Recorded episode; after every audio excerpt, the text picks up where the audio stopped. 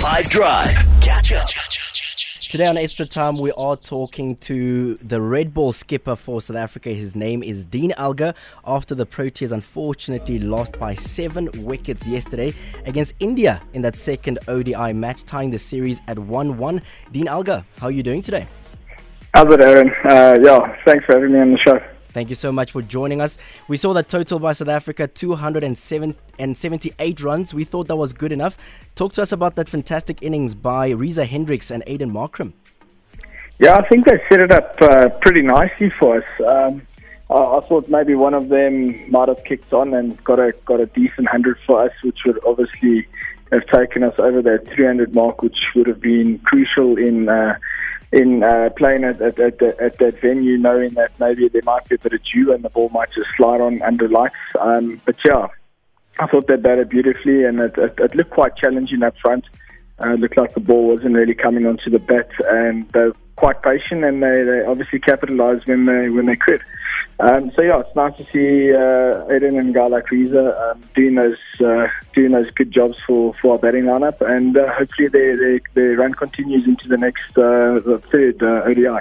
Definitely. Let's talk about the fantastic young batsman from India. Without the big stars, Virat Kohli, um, Rohit Sharma not being a part of the squad, but the young lads really stood up for India to take them across the line.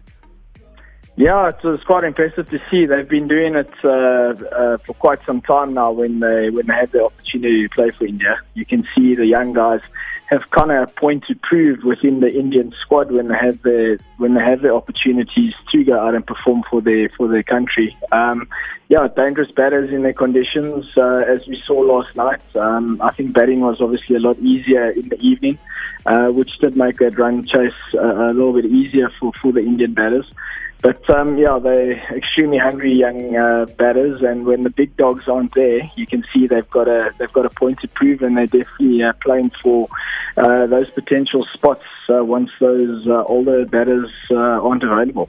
Now, the Proteas will be playing the third and final ODI tomorrow. The big talking point about this series has been Temba Bavuma. Unfortunately, he is struggling with form. Yesterday was out with illness. As a captain, how can he adjust his form just to peak at the right time for the T20 World Cup because he has been struggling? Yeah, it's a tough one. I, I'm not really one to speak about other batters' form because I know what it's like when you're out of form, and the harder you try, the more you fail. It's almost like that old cliche. Um, but yeah, I think uh, for a guy like Temba is a very process-driven uh, individual and player.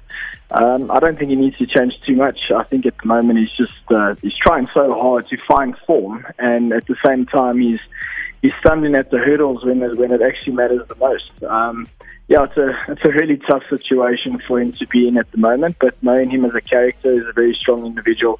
Um, he'll be back in his processes that uh, that have got him out of the, out, out of bad form and obviously back into good form.